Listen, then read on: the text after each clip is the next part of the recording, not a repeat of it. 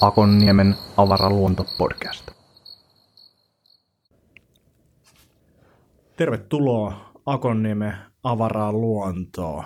Tänään meillä on vieraana somekonsultti, kirjailija, isä, koiraharrastaja, stand-upin harrastaja ja crossfit on myös siellä ja varma, varmasti jotain muutakin. Ville Kormilainen, tervetuloa. Kiitoksia, tämä on suuri kunnia, kunnia mulle. Olen avaran luonnon suuri fani, olen kuunnellut kaikki jaksot, osaan jopa useampaan kertaan. Hienoa, että pääsin mukaan. Mahtava kuulla, mahtava kuulla ja pahoittelut siitä, että ollaan tuulettu sunkin elämään noin kaksikymmentä tunnin verran yli. niin. tota, sulki on tämmöinen multifokus-ongelma, eli teet vaikka mitä ja ammatti tai päivätyö on niin kuin somekonsultti. Mitä kaikkea muuta sä teet? Joo, mitä kaikkea muuta mä teen. Se, se on itse asiassa, yleensä ihmiset kysyvät, että mitä sä oikein teet, koska, koska tota, siis päivätyökseni todella vedän tuolla tekirjassa semmoista Kuhina-nimistä yksikköä. Ja, no ehkä, ehkä somekonsultti on varmaan se oikein itse. Ehkä, ehkä pyrin siitä puhtaasta sometekemisestä vähän eroa, eli tehdään, puhutaan niin kuin luovasta toimistosta itse, eli, eli tehdään luovaa kampanjatoteutusta ja sisältösuunnittelua ja sosiaalista mediaa paljon, somemainontaa, kaikkea, kaikkea tällä, tällä kentällä olevaa, mutta se on ehkä sellaista osaa siitä työstä, mitä tietysti kun meidän kaikki työ on tehdä asiakkaille, niin se ei, siitä niin kuin vähemmän tulee somessa höpöteltä, niin monesti ihmiset kysyvät, mitä sä oikein, niin kuin oikeasti teet, mutta tulipahan sekin nyt selväksi, eli ihan, ihan totta palkkatöissä, palkkatöissä on ja vedän, vedän sellaista pientä, pientä tiimiä viestintätoimiston kyljessä. Ja sitten mitä kaikkea muuta mä teen, niin se on ehkä se, se pite, pitempi story, story mutta tota, mun, mä oon ehkä kärsinyt tämmöisestä multifokusoituneesta persoonasta tosi paljon, mutta musta on kiva tehdä kaikkea ja, mm. ja, ja se on, se on semmoinen asia, mistä mä oikeastaan tietyllä tavalla yritän, yritän myös vähän eroon, koska se huomaa tietysti, kun tekee vähän kaikkea, niin ei oikein mitään tee, mitään tee kunnolla, kunnolla, mutta ehkä sellaisia isoja, isoja asioita, mitä, mitä elämässä on, niin, niin on, ää, on treenaaminen tietyssä mielessä ja tämmöinen ylipäänsä elämän kuntoon laittaminen tai se, että saa, saa niinku itsestä, pystyisi ehkä rakentamaan semmoista parempaa versiota tai parasta versiota itsestä. Eli siinä mielessä, siinä mielessä treenaaminen, treenaaminen on tosi tärkeässä roolissa, nukkuminen ja self-help-kirjojen lukeminen ja muu, muu tällainen. Sen lisäksi niin kuin iso, iso osa elämää ja, ja muuta on tietysti perhe. Mulla on vaimo ja kaksi lasta, teini ja, teini ja esiteini, eli, eli heidän kanssaan tietysti tulee vietettyä, vietettyä paljon aikaa. Ja sitten semmoinen todella ajallisesti dominoiva puoli on toi koiraharrastus, eli, eli meillä on kotona kuusi koiraa, viisi labradoria ja yksi karkeakarvainen mäyräkoira. Ja kasvatetaan myös vaimon kanssa, vaimon kanssa koiria, pari pentuetta vuodessa. Vuodessa, mutta tietysti tuommoisen koiramäärän kanssa tarkoittaa sitä, että, että arki on aika kontrolloitua tietyssä mielessä. Koirat pitää ulkoiluttaa kolme kertaa päivässä ja, ja sitten mielellään myös treenata niiden kanssa jotain ja, ja käyttää niitä näyttelyissä ja, ja, ja näin poispäin. Eli se, se kyllä imasee semmoisen ison osan ajasta. Lapsissa ja koirissa on vähän se sama, että, että niin kuin luo rutiiniin vähän niin kuin pakon, pakon, pakon tuota edessä, että, että siitä tulee just se, että pitää käydä niiden kanssa ulkona ja näin poispäin, niin, niin, niin siinä on niin kuin, mulkin on koira ollut ja nyt on tyttöystävällä koira, niin, niin, niin se niin kuin luo semmoisen kivan rutiinin, ei tarvitse niin kuin miettiä, että mitä siitä tänään siitä tulee heti semmoista, että okei, tuolla mä oon ainakin viemässä koiria ulos tai muuta ja sitten pitää muun elämän tavallaan mennä siihen ympärille jollain tapaa. Et siinä on mun mielestä tosi hyviäkin puolia siis siinä, siinä tavalla, että on niinku pakko, pakko viedä koirat ulos ja näin poispäin, niin sitten tulee aika kiva rutiini ja runko siihen päivään. On, ja sitten se, se myös helpottaa tällaista, että jos haluaa ikään kuin elämän palikoita jäsenellä. Että jos me nyt, kun yleisesti puhutaan aika paljon siitä, niin ainakin semmoisessa omassa itsensä kehittäjien kuplassa, että uni on tärkeää ja on tärkeää herätä aamuisin suhta aikaisin ja, ja tietynlaisia rutiineja, rakentaa, niin kyllä koirat luo semmoista oma, omanlaista rutiinia. Mä herään joka aamu viisi neljä viisi niin oikeastaan sen kummemmin kyseenalaistamatta sitä, että pitääkö tässä nyt herätä vai ei, vaan aika tottuneesti sieltä torkuttamatta ylös ja koirat pihalle. Eli saa tavallaan heti sen aivot, aivot auki, sato, sato tai paisto. Ja sitten sama homma, kun tulee duunista kotiin, niin, niin se ensimmäinen homma, minkä se joudut tekemään, on viemään koirat pihalle ja illalla sitten vielä viimeinen. Että joo, kyllä se, kyllä se on hyvä ja, ja voi ehkä helpottaa myös tietysti mielessä jengiä, joka, joka niin kuin kärsii semmoista niin kuin ihan perusasioiden kanssa. Että jos sulla on se koira, niin sä et voi sitä, voi sitä ehkä hylätä, hylätä täysin sinne, ellet ole julma ihminen, kuten Anthony Jeselnik niin komediassaan kertoo, mutta, mutta tota, joo, kyllä se, kyllä se näin on. Tota, toi itsensä kehittäminen, niin kuin itsekin lukeudun siihen porukkaan, niin minkä takia sä haluat kehittää itseäsi, koska se, se ei ole niin kuin, kaikki ei varmasti niin kuin näe sitä sillä, että, että itsensä kehittäminen on hyvä juttu ja siellä Ferppiä pitää lukea ja näin poispäin. Minkä takia sä haluat kehittää itseäsi? Mä haluan jotenkin määritellä ehkä sitä, jotenkin saada ehkä enemmän irti omasta ajasta ja, ja jotenkin pystyä tekemään asioita tehokkaammin, jotta mä ehkä sit saan tiettyjä tuloksia aikaiseksi. Et ehkä aiemmin se oli vähän semmoinen hyhmäsempi käsitys ja, ja mä rupesin tätä asiaa oikeastaan kunnolla tutkimaan vasta muutama vuosi sitten ja mun tapa tutkia asioita on se, että mä kirjoitan sit kirjan, mitä en suosittele kenellekään, koska se on todella aikaa vievää. Mä oon, mä oon siis kirjoitellut aika paljon kirjoja eri teemoista ja usein ne kirjat on lähtenyt siitä, mikä mua itseä kiinnostaa. Ja, ja, ja muutama vuosi sitten mua kiinnosti se, että miten, miten tällaiset ihmiset, tällaiset niin kuin isossa johtajapositiossa olevat ihmiset, jotka treenaa tosi paljon, on tosi hyvässä kunnossa.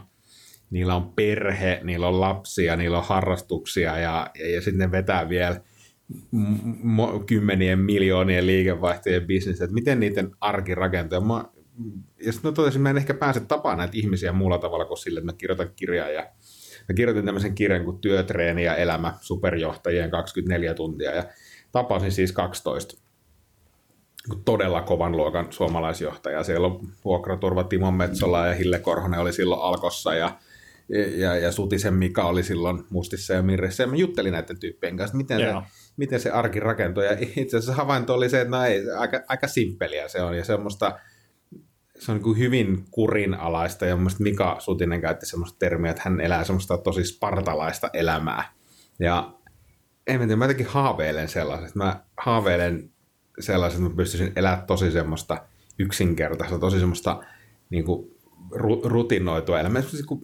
jotenkin, siis koiran elämähän on hirveän semmoista, että sä, mm. sä oot siinä rutiineissa, sä, sä nukut ison osan vuorokaudesta ja sit sä tiedät tasan tarkkaan, milloin sulla on ruoka-aika ja, ja, ja näin pois. Mä jotenkin haaveilen semmoisesta tosi selkeästä elämästä, että herään, no aamuisin mä herään tiettyyn aikaan, mä usein syön samanlaisen aamuun, jos mä voisin, niin mä pukeutuisin varmaan ihan samanlaisiin vaatteisiin joka päivä, jotta jää sit tilaa kaikelle semmoiselle luovalle ja Mulle, mulle teke, tekemisellä. Tietysti se, sen kehittämisen, itsensä kehittämisen tai se kiinnostuu asioista, niin kyllähän siellä niin kuin loppupäässä, tai osana tätä prosessia näkee, että ei vitsi, että kun niin kuin keskittyy johonkin asioihin tai kirjaa vaikka tavoitteita ylös, niin vitsi, siellä on yllättävän paljon vaikutusta.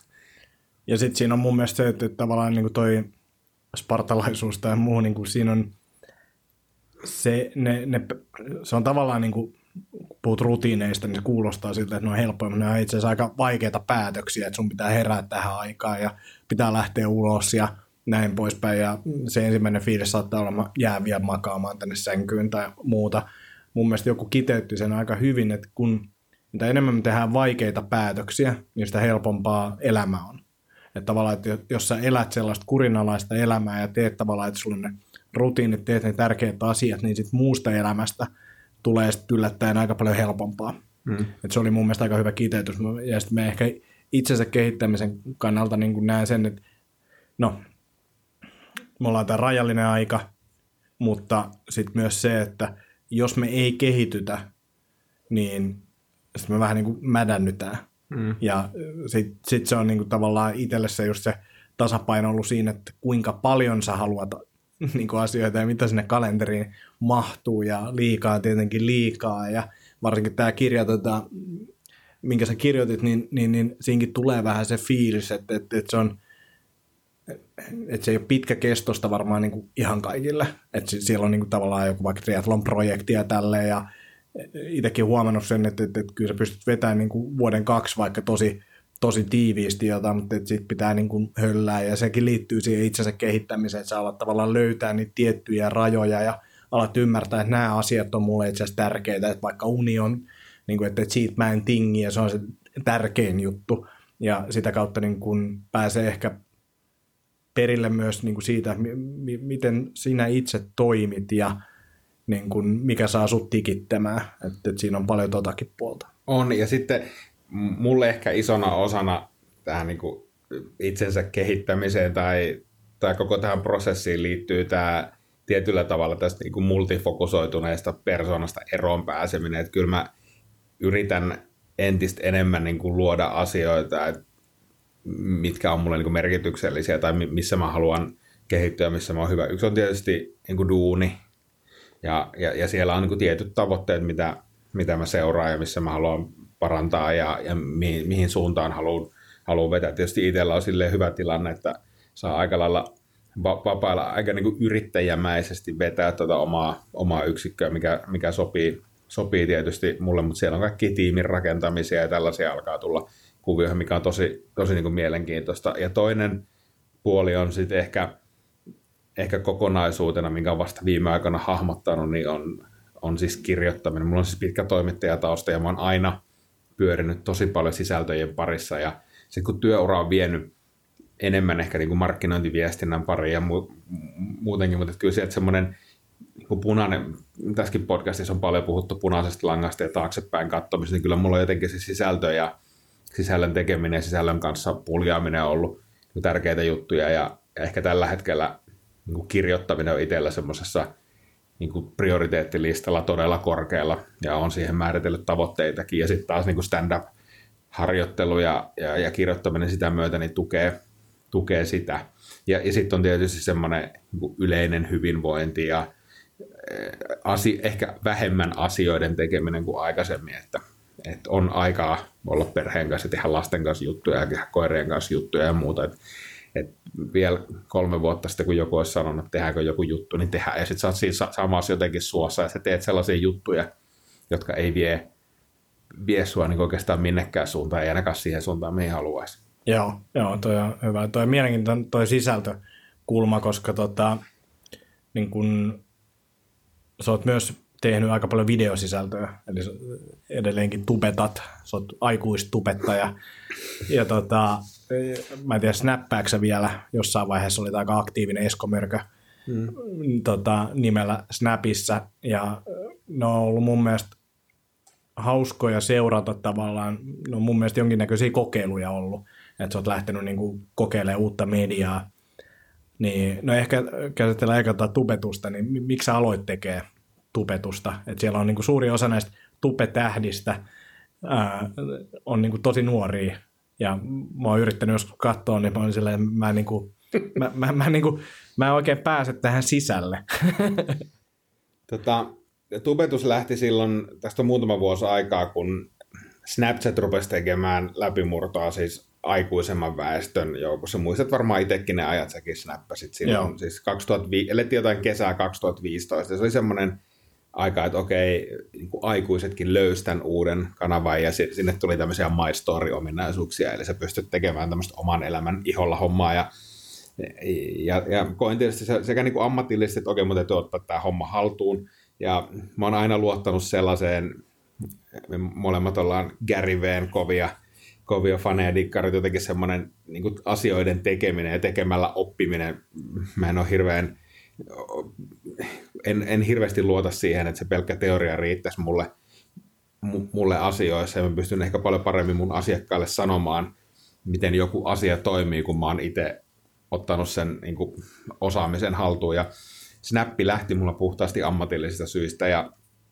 sitten mä tein sinne aika semmoista paskaa konsulttisisältöä, siis sellaista, millaista mun päivää on ja sitten kun sä mietit, minkälaista on konsultin arki, niin ei se, ei se niin kuin hirveän hirveän hehkeä tämä on. Sitten mä totesin, että, että, että mä vedän tämän niin kuin ihan överiksi. Että mä, mä riisun itteni ihan niin kuin ala, alasti tässä. Mä, se, oli, se oli mulle toimi semmoisena huonon huumorin kanavana. Ja, ja jostain syystä nämä nuoret sometähdet löysi tämän mun kanavan oudon, oudon sisällä. Siis mä lauloin siellä ja mä meikkasin itteeni ja soitin ukulele. Ja tein kaikki tällaisia niin kuin tosi päättömiä juttuja. Ja se, se lähti niin kuin ihan käsistä se homma.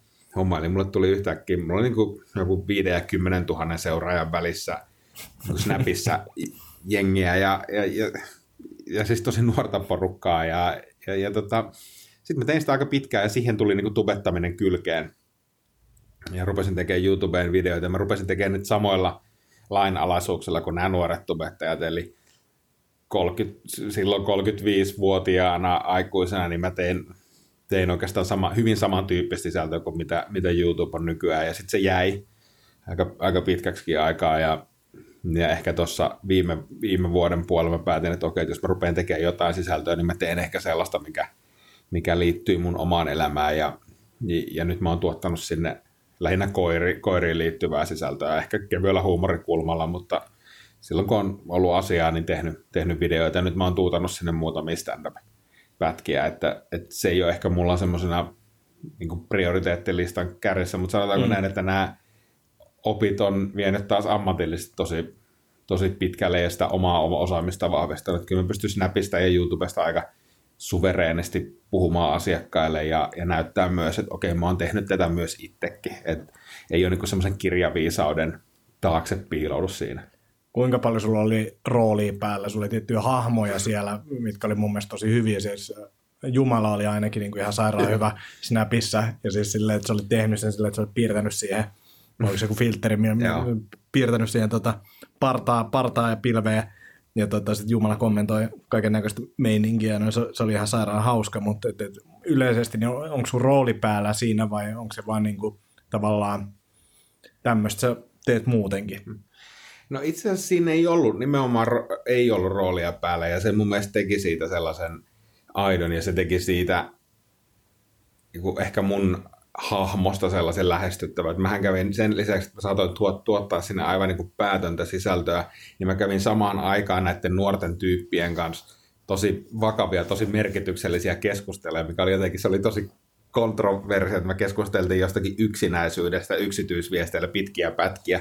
Ja sitten to, toisaalla mä niin julkisessa profiilissa vedin ukulelellä jotain epävireistä Juha-tapiota, että et ei, se, se nimenomaan ei ollut roolia ja se on ehkä se klisee, mitä tässä opettaa asiakkaillekin, että ja, ja nyt kun puhutaan paljon henkilöbrändäyksestä mm. ja sellaisesta, niin, niin mun mielestä se yksinkertaisesti on se, että oo, oo oma itsesi, että et, et niin kauan kun sä jotenkin rakennat semmoista niin ulkokultaista kuvaa siitä, että minkälainen sä haluaisit olla, niin niin se ei vaan, se ei vaan toimi ja ehkä yrittänyt niinku riisua itteen muutenkin siitä semmoista tietyistä rooleista, että tämmönen, tämmönen mä oon ja, ja, ja, ja tota, joku mulle joskus sanoikin, mä yritin buukata asiakastapaamista korporaatioon, tuli semmoinen viesti, ei se oli sovittu tapaaminen ja sit se, niin kun, tiedätkö, jotkut ihmiset, jos ei halua tavata, niin ne feidää ja siirtelee sitä ja sitten sieltä tuli semmoinen palaute, että Että et joo, että me ollaan nyt pohdittu, että tämä sun henkilöbrändis ei oikein sovi tänne, että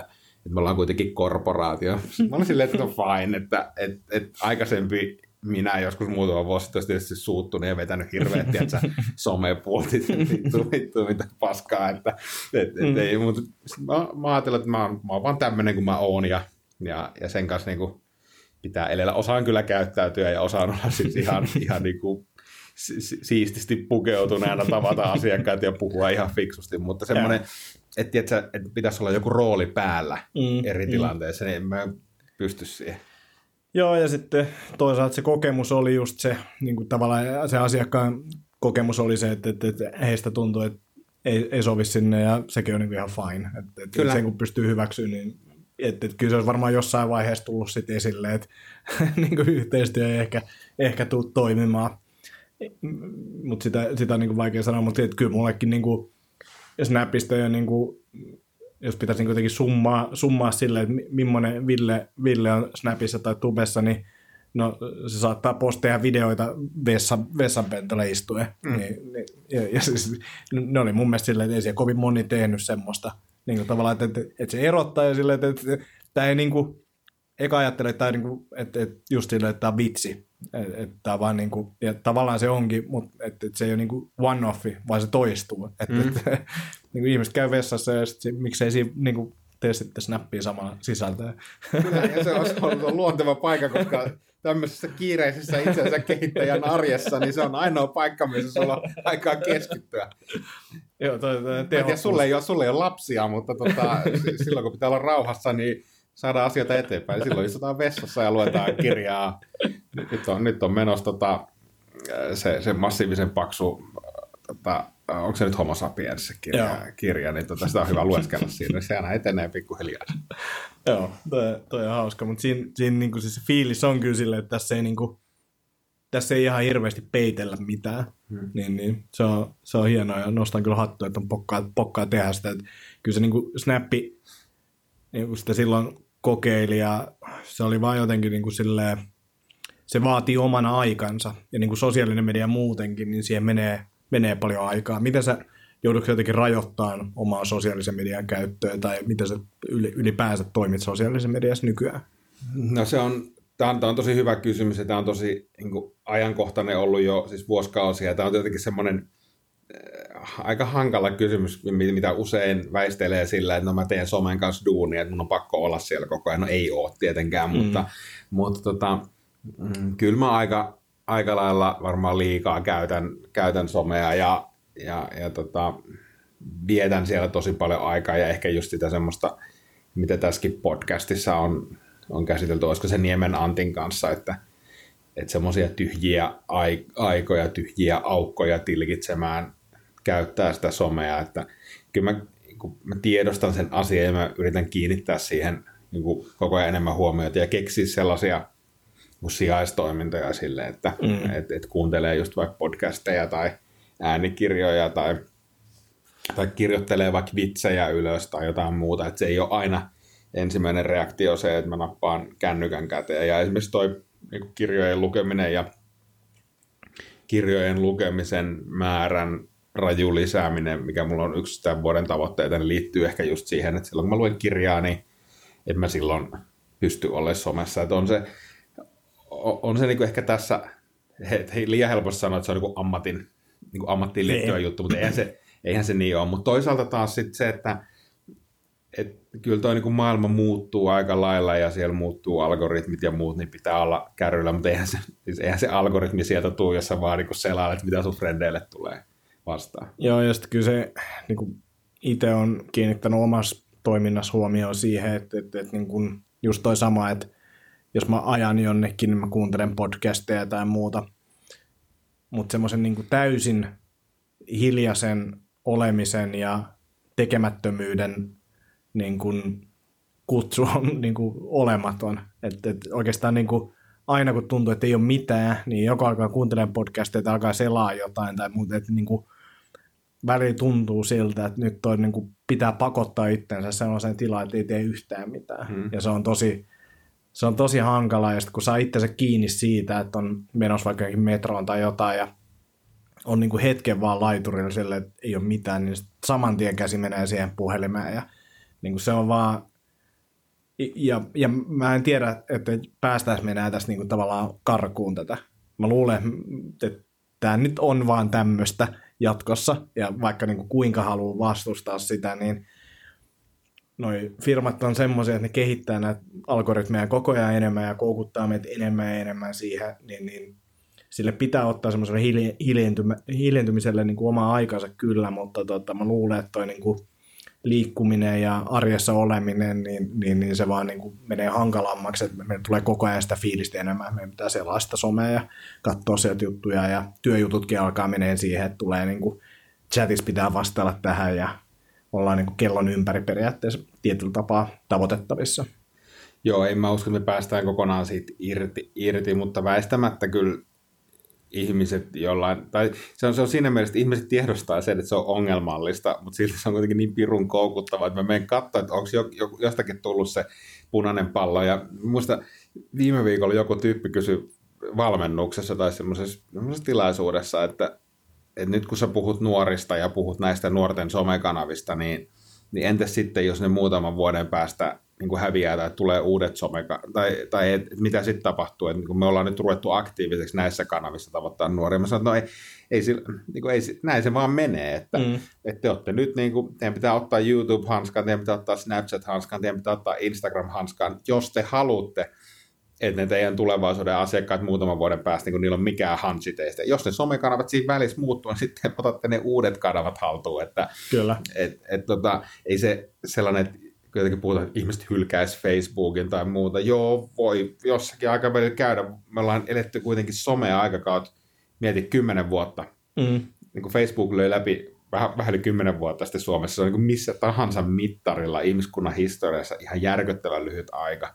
Niin mikään ei tarkoita sitä, että kymmenen vuoden päästä me käytettäisiin Facebookia ja jotenkin se, että, mutta se tarve kuitenkin sille, mikä se perustarve, mitä me somesta haetaan, niin se on kuitenkin sitä, no haetaan huomiota ja haetaan sitä uteliaisuutta. Mun ei tarvitse enää sulta kysyä, mitä Merilehdon Antille kuuluu, kun mä voin katsoa se suoraan sen mm. Facebookista, että et, et tällaisia tarpeita niin tulevatkin somekanavat tulee täydentää. Joo, ja sitten se on silloin niin jollekin firmalle, niin okei, okay, sä oot opetellut tarinankerrontaa ja viestintää siinä tietyssä somessa, ja nyt kun sä siirryt toiseen someen, kun tää yksi some kuoli alta pois, niin sä oot silti oppinut siitä tarinankerronnasta ja viestinnästä jotain, ja toki se varmaan vähän muuttuu, kun kanava on eri ja näin poispäin, mutta sä oot tavallaan treenannut sitä, ja sulla on ehkä olemassa ääni ja toimit tietyllä tapaa siellä, niin ei se niin kuin ole hukkaa heitettyä aikaa.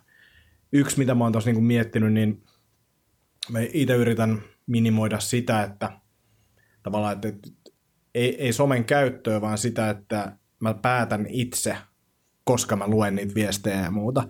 Että mä oon ottanut kaikki notifikaatiot käytännössä pois. Ja mulla on tietyt palvelut, mistä tulee vielä, että jos mua niin kuin oikeasti tarvitaan. Mulla on puhelin äänettömällä käytännössä koko ajan. Ja sitten vielä silleen, että, että niin kuin tyyliin ysin aikaa mä laitan yleensä lentotilaan puhelimen, että niin kuin ei tule edes silleen vilkastua, että täällä on joku viesti tai jotain. Niin, niin siihen mä uskon, että siihen suuntaan se menee, mutta mut sitten samalla kun vaikka mä tiedostan sen, että, että nämä on aika koukuttavia palveluita ja näin, niin, niin, niin se on vaan niin kuin tosi jännä, että kun se fiilis tulee siitä, että, että nyt mä haluan käydä katsomassa niitä punaisia palleroita. Mä en usko, että me siitä päästään enää eroon, mutta ehkä just se, että meillä tulee aikoja, jolloin me käytetään sosiaalista mediaa ja ehkä sitä kontrolloi. Samalla kun käyt pikaruokalla syömässä, sä tiedät, että sä et joka päivä voi syödä siellä tai sitten tapahtuu huonoja asioita, niin sä rajoitat sitä, että okei, okay, mä käyn somessa sunnuntaisin tai mm-hmm. kerran, kerran päivässä tai muutaman kerran päivässä. Et, et, et, noi on, toi on mielenkiintoista. Kyllä mullakin on kaikki notifikaatiot pois käytöstä. Et esimerkiksi ei mulla, niin kuin joku Messenger, joka, jossa on erilaisia ryhmiä, erilaisia porukoita ja erilaisia, siis kaiken maailman ryhminen. Mä en niin pysty elämään sen kanssa, että joku plingaa koko ajan tai, tai niin punaiset pallot. Ainoa, mistä mä en saa sitä pois, niin on, on siis jostain syystä niin LinkedIn, vaikka sulla on notifikaatiot offilla, niin silti kännykkään tulee. Sitten kun tuottaa paljon sisältöä LinkedIniin, niin siis se on tosi rassaavaa. Ja sitten kun jengi vetää siellä hirveät niin päreitä joistakin avauksista, niin, niin tota, sitten siellä pitää jotenkin olla kuitenkin hereillä. Ihmiset on niin jotenkin outoa porukkaa. Mutta, mutta joo, en, en, pidä, en pidä notifikaatioita päällä, mutta seuraan kyllä hanakasti sitten, mitä tapahtuu. Mitä tota, onko tehnyt itse mitään isoja somemukia?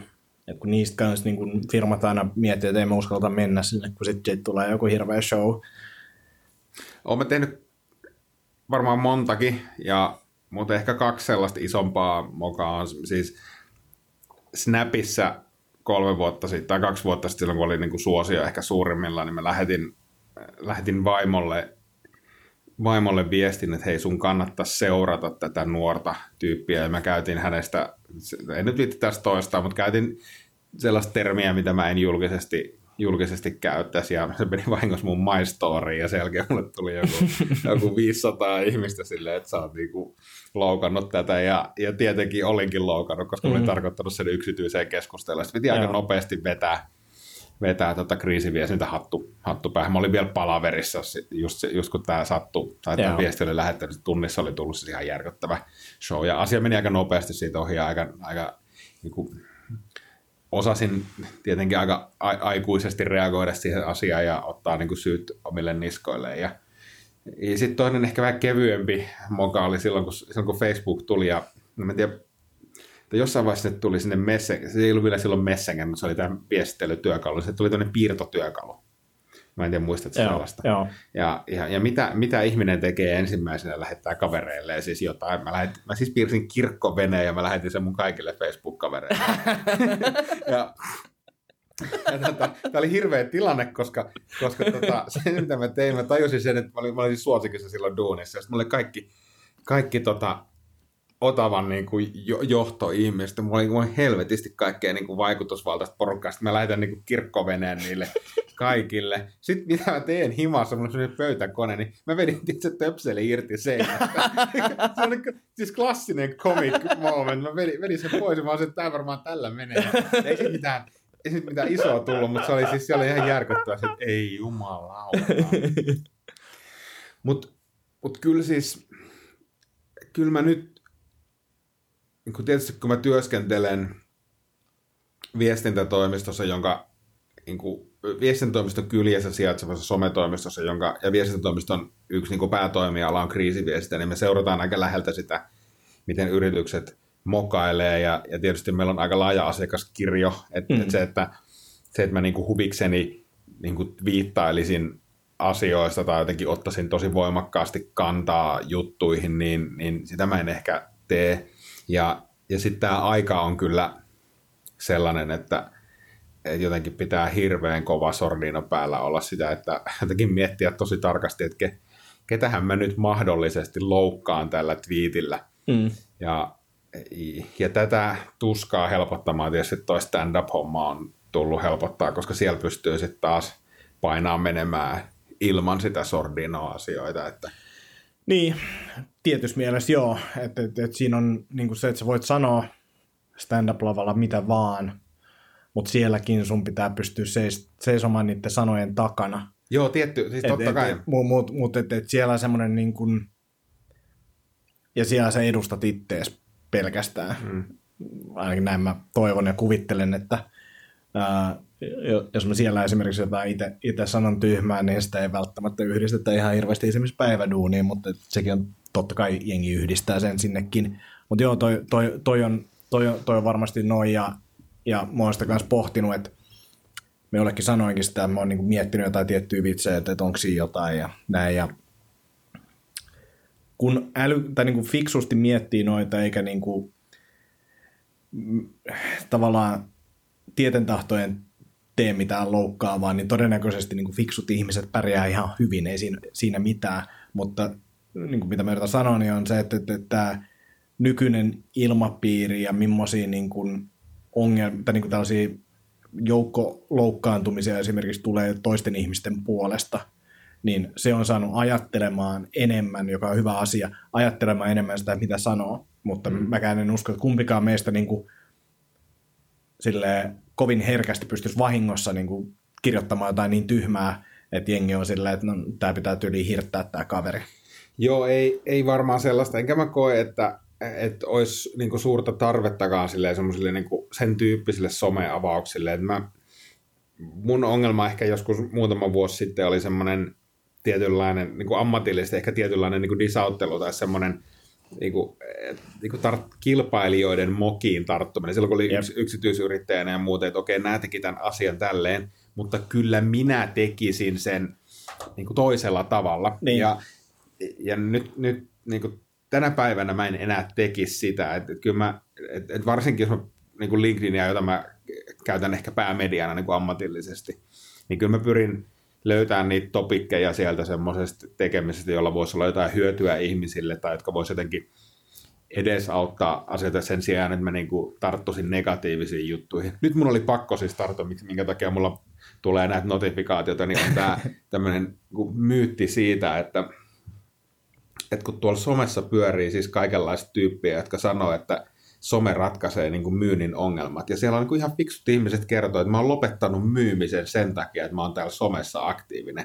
Ja mun mielestä se on niin vitun hirveätä paskaa, että mulla oli pakko kirjoittaa siitä muutama rivi, joka tietysti jengi, jengi ymmärtää sen väärin. Mä, mm. mä, mä oon niin kuin somekonsultti itse, mä myyn näitä palveluja. Totta kai some on tärkeä ja se sulla on hyvä, että sulla on niin kuin henkilöbrändi ja sä oot aktiivinen sosiaalisessa mediassa. Mun mielestä yritysten ihmisten pitäisi olla todellakin enemmän näkyvissä, mutta se...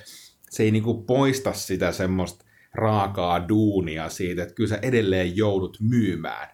Se on ihan totta ja siis se on vaan niinku, mä näen sen silleen, että, että, että niinku somessa oleminen ja tämmöinen se on niinku, se on viestintää ja markkinointia.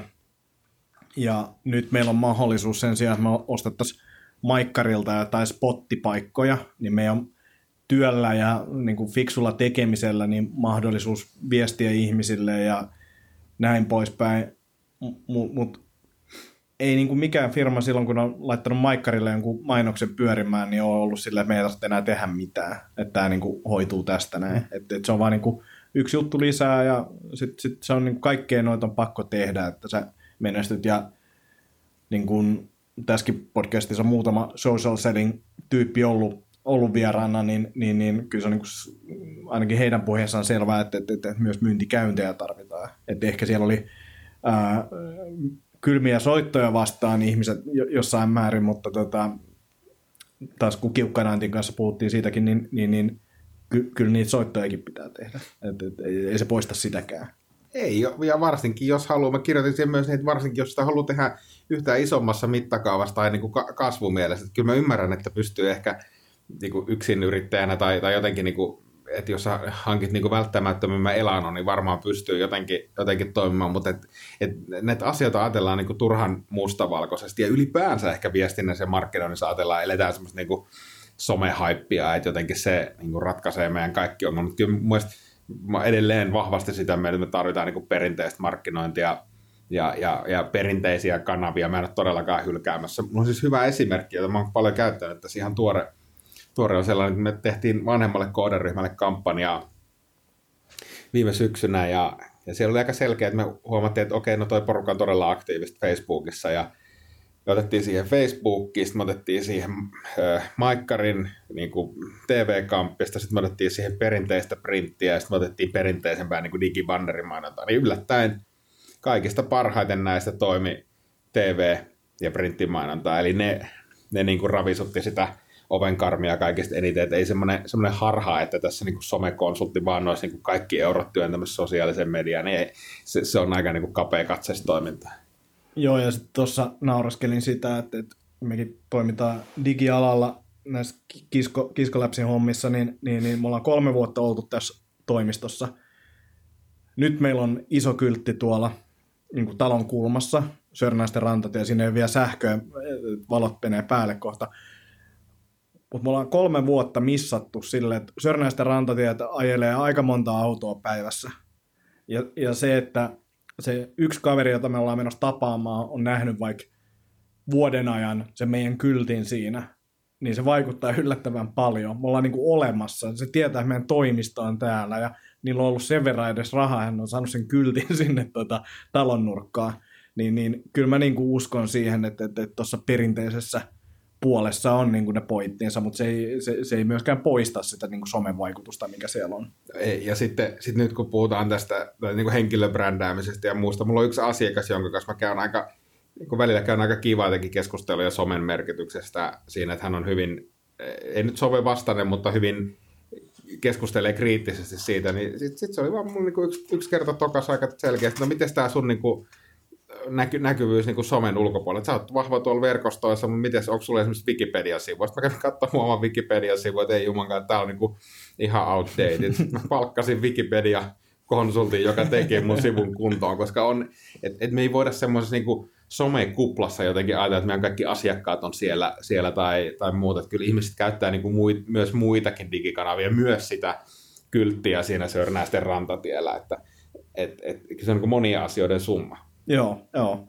Joo, toi on tosi mielenkiintoinen. Sitten mä oon miettinyt stand-upin osalta sitä, ää, just että, että niin tavallaan henkilöbrändiä ja muuta, että kun tulevaisuudessa, tai nytkin haluan enemmän keikkoja ja muuta, että pitää jossain vaiheessa alkaa viestimään sitäkin, että niin kuin enemmän sitä stand-up-hommaa, ja siinä on niin kuin tällaisia mun henkisiä blokkeja se, missä vaiheessa mä voin kutsua itseäni stand-up-koomikoksi, ja se riippuu keneltä kysyy, ja osaa silleen saman tien ja näin, mutta tota, mun mielestä Jakke Björklund sanoi aika hyvin siitä, ja sen takia mä oon en ole esimerkiksi julkaissut mitään kotisivuja, missä näkyisi mun keikkoja tai muuta, koska siinä on, markkinoinnissa on se, että jos mä tekisin vaikka hienot kotisivut ja siellä on parhaat jutut, ja mä saisin jengiä tulee vaikka keikoille, niin sitten mun pitää lunastaa se niin kuin tavallaan mielikuva, minkä mä oon saanut, saanut luotua siitä. Ja sen takia mä en ole vielä tehnyt sitä, koska si- siinä on niin kuin se, että on, on niin kuin massiiviset kotisivut ja saa myytyä silleen itsestään semmoisen kuva, että on niin kuin hyvä koomikko, että sä menet kertoa jotain räkäisiä, kämäisiä juttuja, niin, niin ihmiset pettyy. Mm. Mutta tota, kyllä mä niin kuin varmasti jossain vaiheessa sitä, sitäkin alan tekemään enemmän, mutta mä jotenkin näen, että stand-up-komikka on niin, kuin, se on, se on niin henkilösidonnaista, että mä en, mä en näe, että mä tekisin esimerkiksi koomikko Akonniemi Instagram-tiliä, vaan ei kun se on minä, ja mielestäni mä olen ihan hauska välillä, ei mun tarvitse muuttaa sitä, mutta niin kuin se, että missä vaiheessa tavallaan uskaltaa itseään kutsua koomikoksi, niin se tulee ehkä sitten joskus vuoden päästä tai jossain vaiheessa, mm. kun siltä tuntuu. Mutta joo, toi, toi, toi on tosi mielenkiintoinen. Mä, mä pohdin tota samaa asiaa, siis tietysti kun sä sun, osittain sun inspiroimana mä oon hyökännyt tälle stand-up uralle. Tietysti mä oon miettinyt sitä monta vuotta niin kuin tietyssä mielessä, mutta en ole jotenkin niin kuin rohkaistunut ja, ja ollut, ollut niin kuin hankaluuksia sen kanssa. Mä pohdin tätä siis ensimmäisen keikan jälkeen sitä, että, että julkaiseeko mä niin kuin näitä, tämän keikkataltioiden tai julkaiseeko mä täältä jotain juttuja. Sitten mä huomasin herääväni itse siihen, että hetkinen, että mä julkaisen kuitenkin aika paljon juttuja ja aika niin kuin matalalla kynnyksellä, että miksi tämä on nyt mulla jotenkin korkeampi kynnys. Ja no siihen tietysti monia juttuja, mutta yksi on se, että tämä on yksi niin kuin harvoja asioita, mihin mä niin kuin oikeasti suhtaudun tosi vakavasti tai minkä mä otan niin kuin oikeasti tosissaan, että vaikka mulla on vasta yksi keikka alla, niin mä tiedän jo nyt sen perusteella, että, että, että mä aion tulla tekemään tuota juttua, mä aion niin kuin viedä sitä eteenpäin, ja se on mun niin kuin yksi tämän vuoden ihan niin kuin tärkeimpiä tavoitteita, että tavallaan jos, jos, jos mä niin kuin jollakin tavalla pystyn edistämään sitä, että mä saan enemmän keikkoja tai, tai saan enemmän niin kuin viisiminuuttisia siellä ja täällä, niin, niin kyllähän mun on tehtävä kaikki. Ja sitten mä laitoin sen keikan, keikan julkiseksi, ja, ja no sieltä yllättäen tulikin niin kuin yksi, kaksi keikkaa, että tuutko meidän tilaisuuteen. On se sitten yksityistilaisuus tai mikä, mikä mm. vaan niin kuin keikka, mikä voi olla vaarallinen tai muuta, mutta et, et, et se on mulle se kanava. Tietysti kun on kohtalaisen isot verkostot, aika paljon niin kuin tuntee jengiä ja, ja niin kuin se reach on kohdillaan, niin kyllähän mä niin kuin haluan puhua siitä, että on mulle tärkeä juttu. Ja ehkä, ehkä vielä pitää puhua tulevaisuudessa lisää siitä, että hei, mä tuun mielellään heittää sen viisi minuuttia minne vaan, milloin Kyllä. vaan. Joo, toi, ja siis koomikot puhuu siitä, että jos sä julkaiset vaikka videon tai pääst vaikka T V:seen, että et sit kun se materiaali on vaikka nelosen stand-upissa näytetty, niin se on tavallaan poltettu se materiaali, mutta mut sit todellisuus on kuitenkin eri, ja mä, mä, mä niinku ymmärrän sen, että et, et totta kai jos oot jossain nelosella, niin aika moni tyyppi näkee sen, mutta Kaisa Pylkkänen oli tota All Female Panel stand-upilla se oli kysynyt, että kuinka moni on niin kuin nähnyt sen nelosen stand-upin, missä se esiintyy.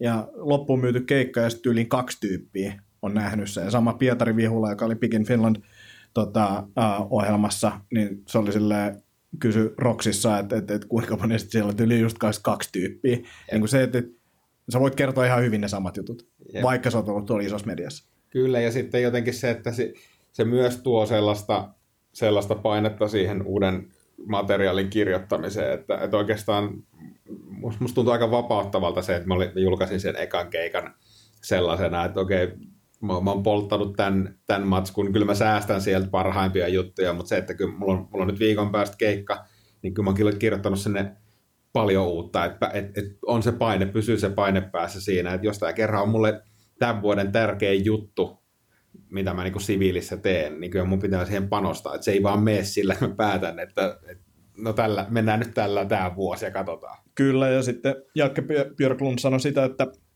se oli tota, jollekin keikalle mennyt ja on siis tosi suosittu ja senkin niin materiaalia on näkynyt niin T V:ssä paljon. Ja sitten se oli päättänyt, että se vetää vaan uutta materiaalia. Sitten keikan jälkeen oli tullut useampi tyyppi sanoa, että hitto kun sä et kertonut sitä, tätä yhtä läppää, että se on niin hauska.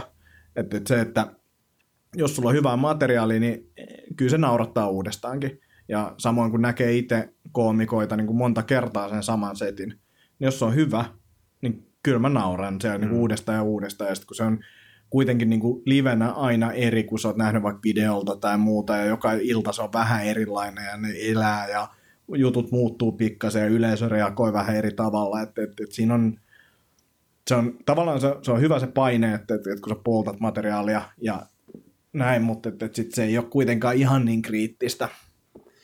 Mikä tota, kun sä tosiaan sanoit sitä, että sisältöä luot, niin mikä, mikä sua ajaa? Onko sä miettinyt sitä, mikä se syy on, minkä takia sun pitää, sun pitää tehdä kirjoja, minkä takia sun pitää tehdä YouTube-videoita ja näin poispäin, mikä siellä on niin kuin taustalla? No ehkä kirjojen tekemisessä on se, että saa tavallaan selville asioita, oppii uusia asioita, eli se on, se on osa niin kuin oppimisprosessi. Ja, ja sitten se on myös osittain ammatillista kehittymistä. Nyt esimerkiksi kirjoitettiin Roni Bäkin kanssa kesälle tubettajan käsikirja, mikä tukee taas suoraan mun, mun duunia, duunia, eli mä pystyn sanomaan, että, että tiedän jotain YouTubesta ja olen myös julkaissut tämmöisen kirjan, eli, eli se on se ehkä se toinen.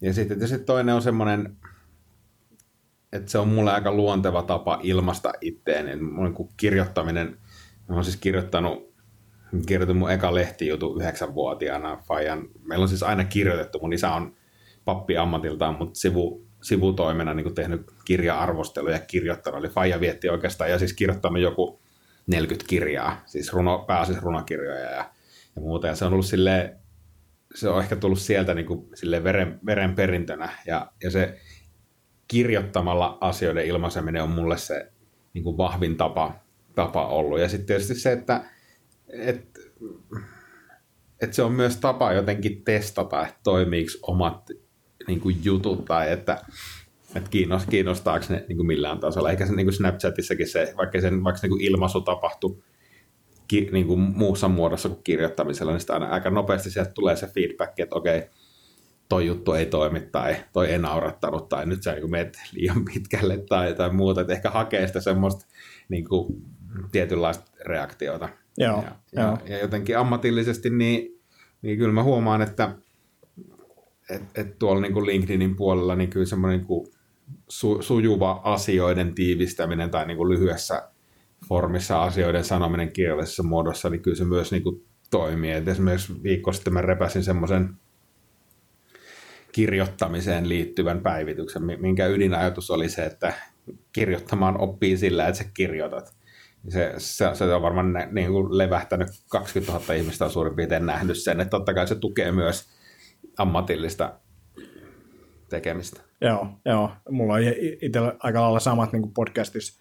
podcasteissa, että et niin kuin tässä podcastissa mä opin tosi paljon ja tulee ehkä kiteytettyä tiettyjä juttuja myöskin. Lepopäivässä taas niin kuin puhutaan Savalahde-Jakon kanssa asioista, mitä me tiedetään, mutta se joudut tavallaan, mulla ei ole paljon, tai niin kuin toi hyvinvointipuoli on semmoista, että ei mulla ole aikaa ihan hirveästi sille, mutta ne lepopäiväjaksot on semmoisia, että mä joudun niin kuin niitä varten ja niissä jaksoissa niin kuin kiteyttämään näkemyksiä tietyistä asioista, koska tulee kuulijalta niin tarkkoja kysymyksiä, niin joutuu muodostamaan niin kuin aika konkreettisen mielipiteen asiasta, niin se on ollut tosi, tosi hyvä niin kuin si, si, siinä puolessa. Tota, tässä vaiheessa nopeasti, tota, tarjosin kahvia tuossa aikaisemmin, niin, niin, niin äh, se oli tällainen Muukko-niminen Amerikan, Amerikan roasti, Lehmus Roasterin tota, kahvi, niin mitä mieltä olit kahvista? Se oli oikein hyvä, semmoinen so- sopiva omaan, omaan makuun kyllä, ja mä oon nyt, äh, tota, en lepopäiväpodcastin, vaan avaran luonnon perusteella yrittänyt ruveta juomaan kahvia ilman maitoa, koska mulla on tapana se, että mä höräsen sen, tiedätkö, A B C-kahvin niin kuin maidon kanssa helvetin nopeasti, ja se, se, niin kuin kaikki maku, maku jää sieltä pois, niin nyt on ehkä keskittynyt siihen, mitä tämä kahvi oikeasti maistuu, ja, ja sanotaanko näin, että se maistuu maistui keskimääräistä paremmalta kuin tommonen normitoimistokahvi. Mahtava, mahtava kuulla. Että toi on, mä en tiedä, onko tämä Muukko, siis Arttu Muukkonen on tuossa Lehmus Roasterissa, että onko tämä niinku jotenkin hänen, hänen nimikkokahvinsa, mutta tota, tykkäsin itse kanssa tosi paljon.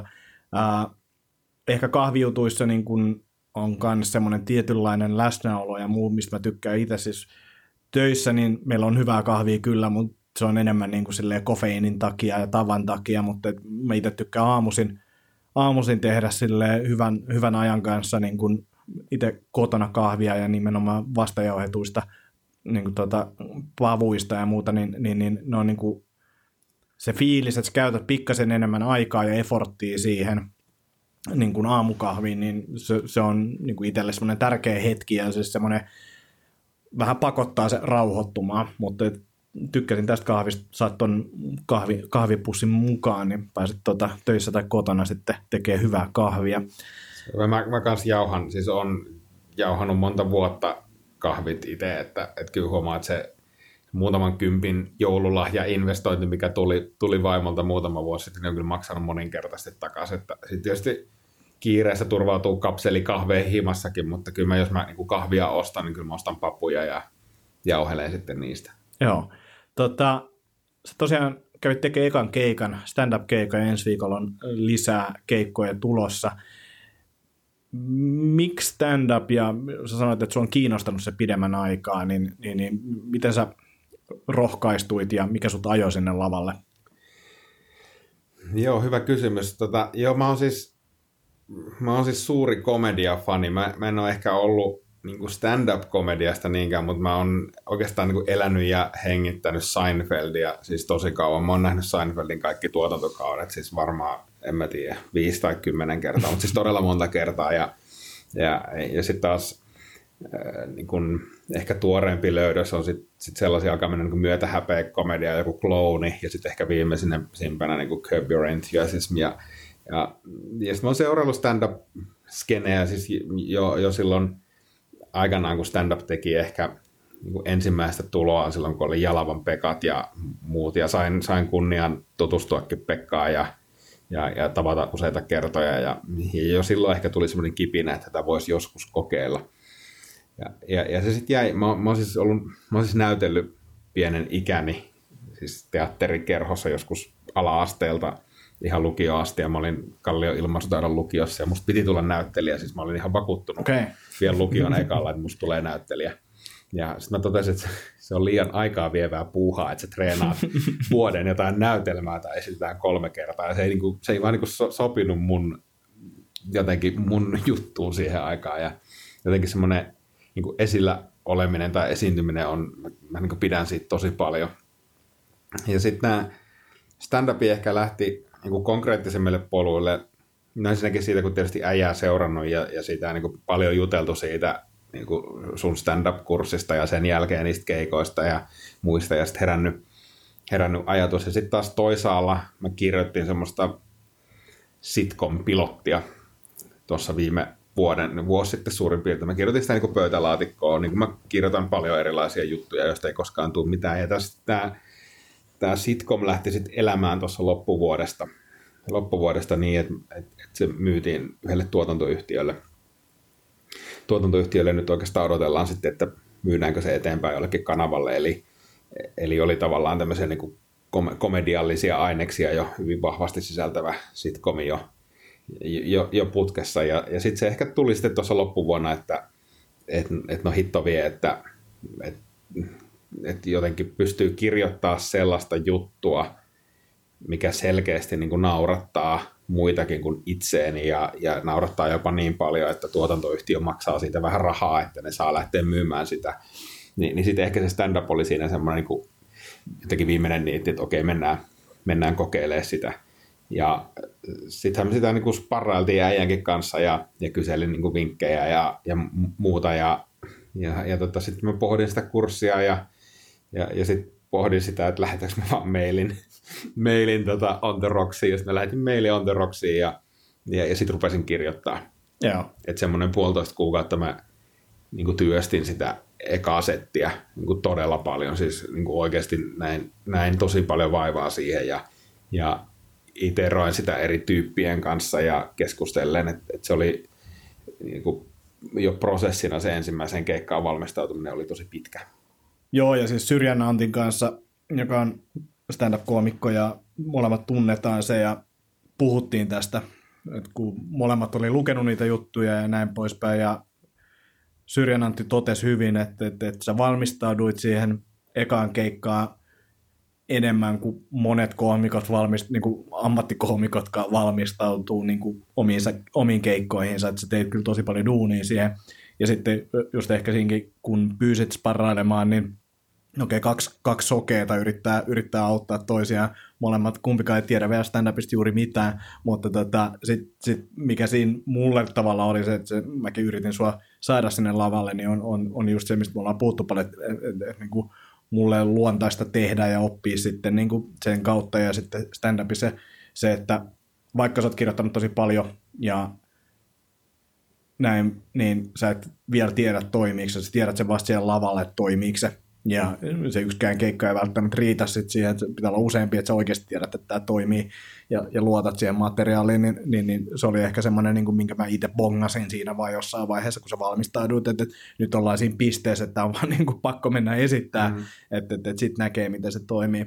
Mutta palaan vielä tuohon, kun sä puhuit siitä, että, että, että huumori on kiinnostanut enää ja mulla on itsellä niin kuin se sama, että mä oon niin kuin kaikki kum, kummeleista varmaan lähtenyt silleen, että ehkä sitä pultti pois. No kummeliointi eikä ole pultti pois. Joo, nämä on tietysti niin klassikot. Mulla on jumala Uno Turhapuro tatuointi. Yes, ja tähän, tähän, tähän oli tulossa, että se on mun mielestä myös kertoo jostain sitoutumisesta huumoriin, että sulla on Uno Turhapuro niin pohkeessa, mutta se on ehkä, me ollaan about sama ikäisiä, niin se oli jotenkin semmoinen kulttuurillinen juttu silloin, että silloin kun pulttipoisit ja varsinkin kun kummeli tuli, niin niitä juttuja alettiin vaan toistamaan. Ja me ollaan joskus puhuttu sitä lukioporukan kanssa, että suurin osa meidän hauskoista jutuista oli, ne, oli, ne on niin kuin puhtaasti kummelista. Ne on niin kuin edelleenkin niin kuin niitä samoja juttuja pystyy heittämään ja kaikki repee niille. Ja mitä sä sanoit tuossa, että, että, että sit niin kuin tajuu itse, että pystyy naurattamaan ihmisiä. Ja oon mäkin niin kuin naurattanut ihmisiä aina, mutta se on ollut, mun, mun rooli on ollut jotenkin semmoinen, että mä huutelen vähän niin kuin sieltä sivusta ja niin kuin hiekotan, hiekotan ihmisten juttuja ja kuittailen ja tällaista, mutta se ei oikeastaan ikinä ollut se, että mä kerron hauskoja juttuja. Se ei ole ikinä, mä aina, mutta mä oon tarvinnut siihen ja sen takia ehkä tämäkin podcast on tämmöinen, että, että, että mä en yksin puhu, vaan mulla on aina joku, jonka kanssa mä puhun. Ja mun on niin kuin helppo lisätä jotain. Ja sen takia se stand-up oli niin kuin tosi haasteellista itselle, että nyt mun pitää niin kuin tyhjästä vaan alkaa keksiä jotain hauskoja juttuja, ja se on edelleen niin kuin se on super haastavaa. Ja mikä mua on muuttanut, tavallaan semmoista, niin kuin stand-up on muuttanut elämänkatsomusta, on silleen, että on tajunnut sen, että jotta mulla on kirjoitettavaa ja ideoita, niin mun pitää elää sellaista normaalia elämää. Mä en voi olla vain töissä ja himassa, koska siellä ei, niin kuin, siellä ei tapahdu mitään. Mm. Et sen takia niin kuin, voin joskus sanoa sitä, että mä niin kuin esimerkiksi haluan mennä tutustumaan uusiin ihmisiin tai johonkin bileisiin. Niin kuin se, ei, se ei tule luontaisesti mulle. Kyllä mä menen totta kai jossain niin kuin hyvän kaverin bileet tai muuta, mutta en mä ole silleen, että onko mitään meininkiä. Mä oon mieluummin himassa enkä tee vaikka mitään. Se on niin kuin se luontainen reaktio. Mutta stand-upin kautta on tullut silleen, että okei, että itse asiassa hyviä juttuja tulee, kun tekee asioita ja sitten huomaa sieltä asioita ja näin poispäin. Ja nyt oltiin viikonloppuna Naantalin kylpylässä, niin, niin, niin kyllä taas tuli kaiken näköistä materiaalia. Ja tyttöystävälle niin kuin tuota, kiitos siitä, että kestää sitä, koska tajusin sen kanssa jossain vaiheessa, että ensinnäkin mä koko ajan, niin kuin, sit kun pääsi tiettyyn moodiin, niin mä niin kuin lauon semmoisia, että toi on aika hauska, ja mitäs toi, ja katso tota tyyppiä, ja, ja jossain niin kuin, niin kuin totesin kylpylässä, mutta totesin myös sen, että, että, että sit se menee äkkiä siihen, että sä kommentoit, että toi on aika hauska tyyppi, tai miksi täällä on navan yläpuolella tatuointi, ja sitten silleen, että mietin, että hitto, jos joku suuttuu näistä, niin mun pitää vaan selittää, että ei, sori, että tämä on koomikko, että mä vaan kokeilen näitä juttuja, tämä voi loukkaa, mutta en mä tarkoittanut henkilökohtaisesti mitään ja muuta, niin, niin se on vaan niin kuin ollut hauska huomaa sillä, että se stand-up on niin kuin ajanut tavallaan erilaiseen toimintaan myös siellä hieman, ei, ei mitenkään täysin ole muuttanut, mutta et, et on niin kuin tavallaan intressejä stand-upin kautta niin kuin käydä tapahtumissa ja nähdä juttuja, että se on ollut hauska. Oh, joo, kyllä mä ton, ton allekirjoitan ja mä huomaan sen, että se niin joton en, kirjoitusvaiheessa ensimmäiselle keikalle ja nyt varsinkin kun kirjoittaa lisää, niin huomaa, että ihan siis rasittavuuteen asti, mulla on siis himassa, himassa tota vaimo, vaimo toimii hyvänä, hyvänä kommentaattorina, itse asiassa toimii tosi hyvänä kommentaattorina, koska se usein sitten niin kuin sanoo, että toi ei ole niin kuin hauska ja sitten sit, sit, sit monesti tajuaa, että okei se, se, se ei ehkä... ehkä olekaan, olekaan hauska, mutta rupeaa, se, se mindsetti kääntyy siihen, että sä ajattelet niin kuin, jo, joka asioista rupeat vääntää jotain ja silleen, että onko toikin, toikin niin kuin hauska. Ja sitten mulla on, mulla on vielä semmoinen niin kuin tavoite, että mä pidän todella paljon niin kuin mustasta huumorista ja just joku, no Anthony Jeselnik on varmaan niin kuin ääriesimerkki niin kuin todella mustasta, mutta jotenkin niin kuin, rupeaa, rupeaa näkemään todella mustana maailma, mikä on tavallaan siis se on, se on siistiä, että sä ajattelet uudella tavalla, mutta on se niin kuin, niin kuin jotenkin ehkä, ehkä vähän niin kuin häiritsevää, että ihan kaikkia juttuja ei niin kuin pysty julkisesti heittämään, mutta ehkä se sieltä sitten sieltä sit muotoutuu. Joo, ja sitten toi on sama, samaa niin kuin huomannut, että tytöistä on hyvä kommentoimaan silleen, että mä nauraskelen jollekin jutulle ja kerron sen, se on vaan silleen, että tuossa ei mitään vitsiä. Että mm. sä vaan niinku kerroit, mitä sä oot nähnyt, ja se on jostain syystä sun mielestä hauska.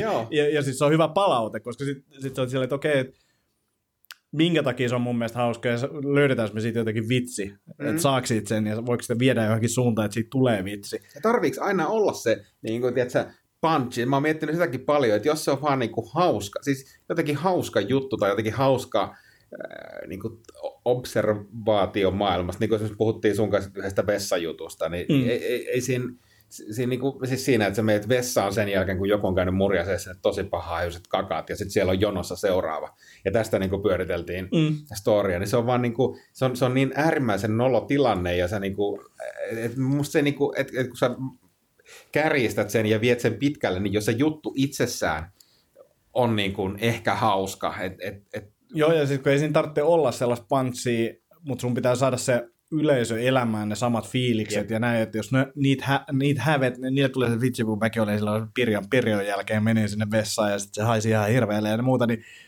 sitten ne, ne nauraa sille tavallaan kokemukselle, ne elää sen kokemuksen uudestaan. Ja sitten ja sit on myös niitä, että et, et jos sä meet niinku absurdille tasolle, että sä viet sitä juttua niin absurdille, absurdiin suuntaan, eikä sekään välttämättä ole hauska, mutta se reaktio siihen, että sä menit sinne, mm. niin siitä tulee niinku se hauska, että jengi repee sille, mikä tämä sun ajatuksen juoksu oli. Just näin. Niin, niin, ja, ja se tekee tuosta sen, että niinku hauskan, että Merilehdon Antti nimenomaan niinku kommentoinut yhtä juttua monta kertaa, että, että tässä ei niinku mitään hauskaa, ja sitten kun sille näyttää, että se yleensä repee joka kerta sille, niin, niin se riittää, jos jengi nauraa, eikä se tarvitse välttämättä niin mennä silleen, että sulla on setup ja punchi, hmm. vaan, vaan se voi olla joku muunkin muoto, kunhan se jengi sitten nauraa. Kyllä. Tota, miltä tuntuu olla lavalla? Se lavalle meneminen, ne viimeiset viisi metriä oli ehkä kamalimmat viisi metriä, mitkä mä oon koskaan kävellyt. Et se oli, se oli aivan hirvittävä tunne ja, ja, ja sen jälkeen, kun pääsi sinne lavalle, sai sen mikin kouraan, niin oli semmoinen fiilis, että okei, niin kuin Niin nyt mä oon himassa, että et mä voisin olla täällä vaikka tunnin.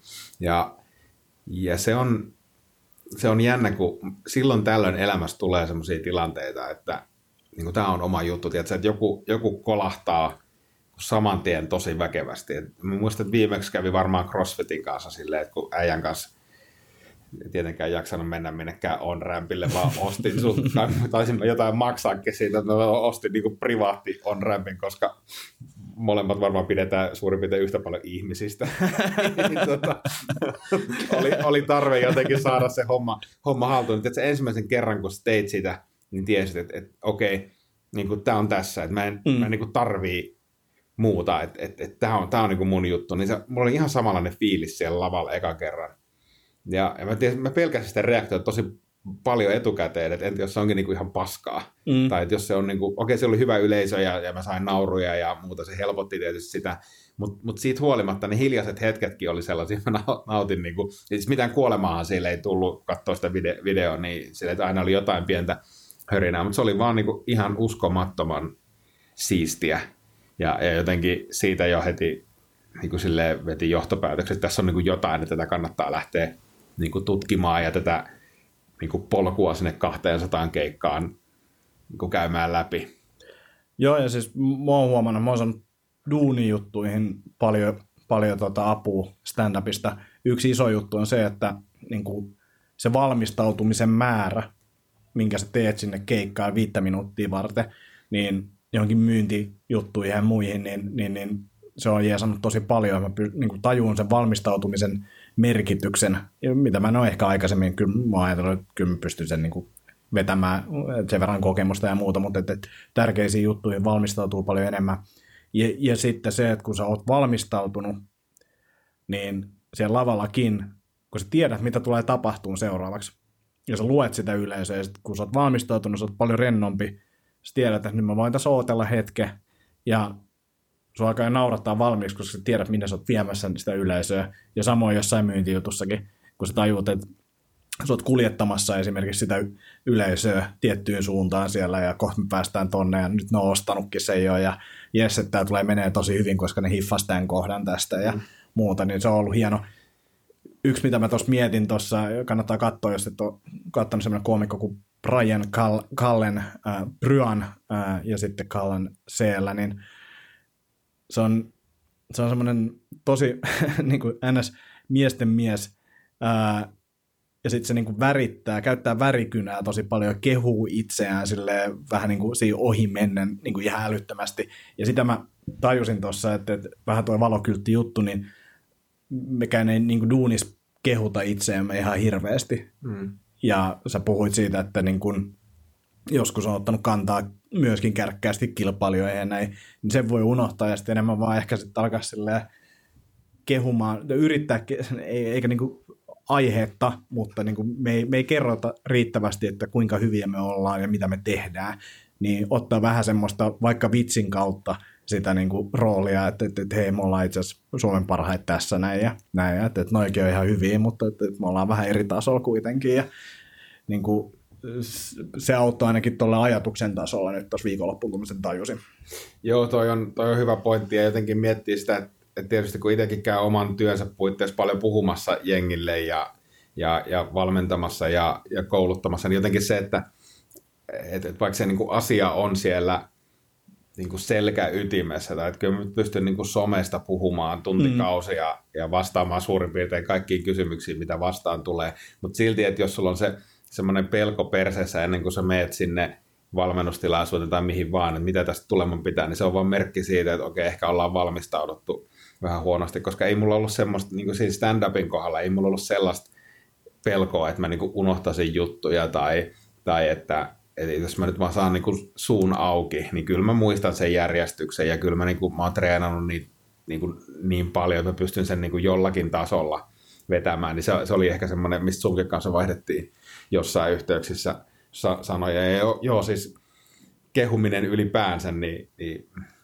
sehän on meille vaikeaa. Siis mm. se on niinku tosi, tosi vaikeaa. Ja nyt kun miettii tuota meidänkin tekemistä tuolla kuhinassa, niin niin silleen, että pystyisi kyllä, meillä on aika, aika niin kuin hemmetin hyvä tiimi kasassa, ja pystytään tekemään todella hyvällä tasolla niin kuin monia juttuja, siis ihan, ihan niin kuin oikeasti, että pystyisi ihan rennosti vaan niin kuin kehumaan, että kyllä me niin kuin tämä, tämä osataan todella hyvin, että ehkä sitä sitten varoo vaan se, että me ollaan oltu vaan niin kuin vuosi, vuosi pystyssä, tai me ollaan, me ollaan niin kuin vuoden vanha yksikkö tai muuta, mutta onhan meidän niin sitten taas tiimillä kokemusta niin. Niin kuin paljon paljon pidemmältä ajalta, että, että liian varovasti ehkä ottaa sitä semmoista kyllä. Kehuvampaa asennetta. Kyllä.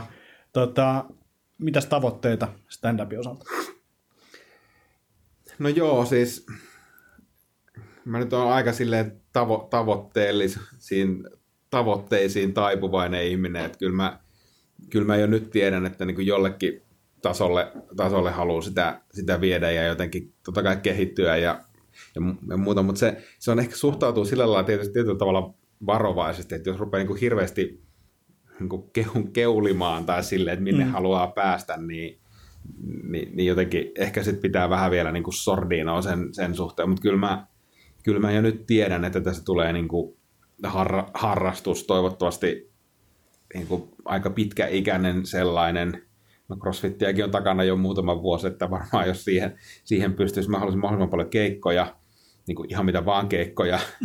Et, aivan mitä vaan. Aivan, aivan, aivan mitä vaan, että mä saan sitä niin kuin lava, lava-aikaa mm. ö, kirjoittaa mahdollisimman paljon, Ja, ja sitten ehkä katsoa, että mihin se, mihin se vie. On, on mulla sellaisia omia niin kuin, hulluja visioita tai, tai sellaisia tavoitteita, mitä ei ehkä niin kuin tässä vaiheessa halua julkisesti sanoa, mm, mutta silleen, mm. että kyllä mä suhtaudun tähän niin kuin todella vakavasti. Joo, joo. Siis ihan, ja siis se, se, on niin kuin, se on jotenkin poikkeuksellista mulle, koska sitten on ollut ehkä vähän semmoinen just multifokusoitunut luonne, että tekee jotain, saattaa tehdä one-shotin jotain juttua ja, ja se on siinä, siinä mutta tässä on niinku ihan erilainen tunne ja tiedän, että et, et, niinku, se on mun niinku prioriteettilistan kärjessä joo, joo. harrastuspuolella, että, että kyllä mä tiedän, että tämä niinku jonnekin, jonnekin asti menee.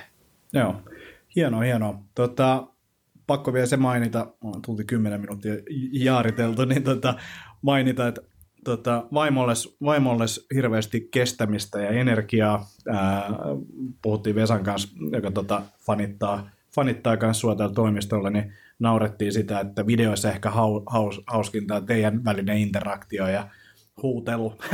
Se on siis, vaimo ei halua missään nimessä olla siis videoilla naamallaan, mutta se on pirun hauska niin kuin sivukommenttien heittäjä. Ja, ja itse asiassa kyllä se joutuu, joutuu, tota, joutuu kyllä kestää, kestää kaikkea. Se ei todennäköisesti tule kuuntelemaan tätä, koska sillä on kaiken näköinen myötähäpeä mun muuhun liittyen. Et se ei, mä en esimerkiksi tule saamaan sitä koskaan stand-up-keikan yleisöön, koska se häpeää niin paljon. Siis se häpeää sen puolesta, että mä mokaan jotain. Pystyykö katsoa kloonia? Öö, pystyy se jollain tasolla katsoa joo, joo ja, ja, ja ollaan meistä yhdessä katsottukin. Ja, ja itse asiassa eilen, eilen mä sain, tota, mä mainitsen nyt varmaan neljännen kerran Anthony Jeselnikin, mutta, mutta mä sanoin sille, että kun mä oon näyttänyt muutaman vitsin sille, kun se piti yhdessä vaiheessa mun juttuja liian mustina. Joo. Ja kun mä puhun yhdessä läpässä siitä, että mä en välttämättä haluaisi, että mun vaimo kuolisi, ja sitten se on se, että et sä voi tota sanoa, vaan mä, olisin, mä näytin Anthony Jeselnikiltä tota, semmoisen Eric Clapton jutun, joka on, löytyy YouTubesta aika klassista Jeselnikkiä, hyvin, hyvin mustaa tavaraa. Ja. Niin tota, eilen mä sitten laitoin illalla silleen, että voitaisiin katsoa tää, niin kuin vähän matkaa tätä, tätä Jeselnikin Netflix-pelissä. Me katsottiin koko, koko setti ja, ja se oli ihan siis se, että niin meneekö tää vielä pahemmaksi. kaksikymmentä minuuttia sitä keikkaa katsot, mä sanon, että kuule, kyllä menee. Että, et kyllä se, kyllä se niin kuin kestää, kestää, kestää mustaa, mutta se ei vaan niin kuin pysty... pysty katsoa mua. Joo, joo. Ei, ei tuli vain mieleen tuossa myötähäpeästä, koska tiedän useampia ihmisiä, jotka ei pysty katsoa esimerkiksi kloonia tai kurbia sen takia, että, että, että siinä kokee niin vahvasti niitä myötähäpeän fiiliksiä. Et, ja, ja mulla on vähän samaa niin kuin kurbissa tulee väliin silleen, että et, et, et, miksi tässä ei niin kuin yhtään semmoista niin kuin positiivista, ja, että aina kaivetaan semmoinen ihan hirveä kuoppa, ja sitten tietää niin kuin puolesvälissä jaksoa, että tämä vaan pahenee. Ja sitten se on vielä niin vastenmielinen hahmona, että sen, sen lisäksi joutuu niin kuin outoihin tilanteisiin, niin, niin sen lisäksi se on siis semmoinen äärimmäisen itsekäs ja, ja jotenkin niin kuin todella vastenmielinen hahmo, hahmo muutenkin, se vielä korostaa sitä. Tavallaan, mutta sitten siinä on niin kuin kaikki ne tietyt ihmisvihajutut, mistä se vetää niin kuin hirveät pultit, kun joku tekee tavallaan väärin. Ja sitten mä oon sille itse, mä oon ihan samaa mieltä. Joo, joo, joo, joo. Tästä ihmis, ihmisvihasta saataisiin varmaan oma, oma jaksonsa aikaiseksi. Mutta Voidaan, voidaan ottaa jossain vaiheessa ihmi, ihmisvihajakso. Tota, laitetaan kirjoihin linkkejä, YouTube-kanavalle linkkiä, uh, Snapchatissa Eskomörkö. No, en, en mä enää oikeastaan snappaa, että sinne ei tarvi, tarvi silleen, silleen linkkailla. Älkää menkö sinne. Ja tota, Twitteri, Facebooki. Joo, sellaiset, sellaiset löytyy. Mulla, mulla on suurin piirtein kaikki, kaikki käytössä ja, ja kaikki julkisia, että sinne vaan. Hirveän vähän mitään tarvii salailla. Joo, mutta hei, kiitos, että tulit. Tästä tuli mielenkiintoinen jakso ja tota, toivottavasti viime jakson audio-ongelmat ovat menneen talven lumia. Tuli hyvä jakso viime jaksossa, toivottavasti kaikki jaksaa kuunnella sen silti, että se vähän se ääni, ääni hyppii, mutta tota, ei mitään, hei, kiitos, että tulit. Tästä. Kiitoksia. Tämä oli, oli nastaa. Yes. Moro. Moi moi.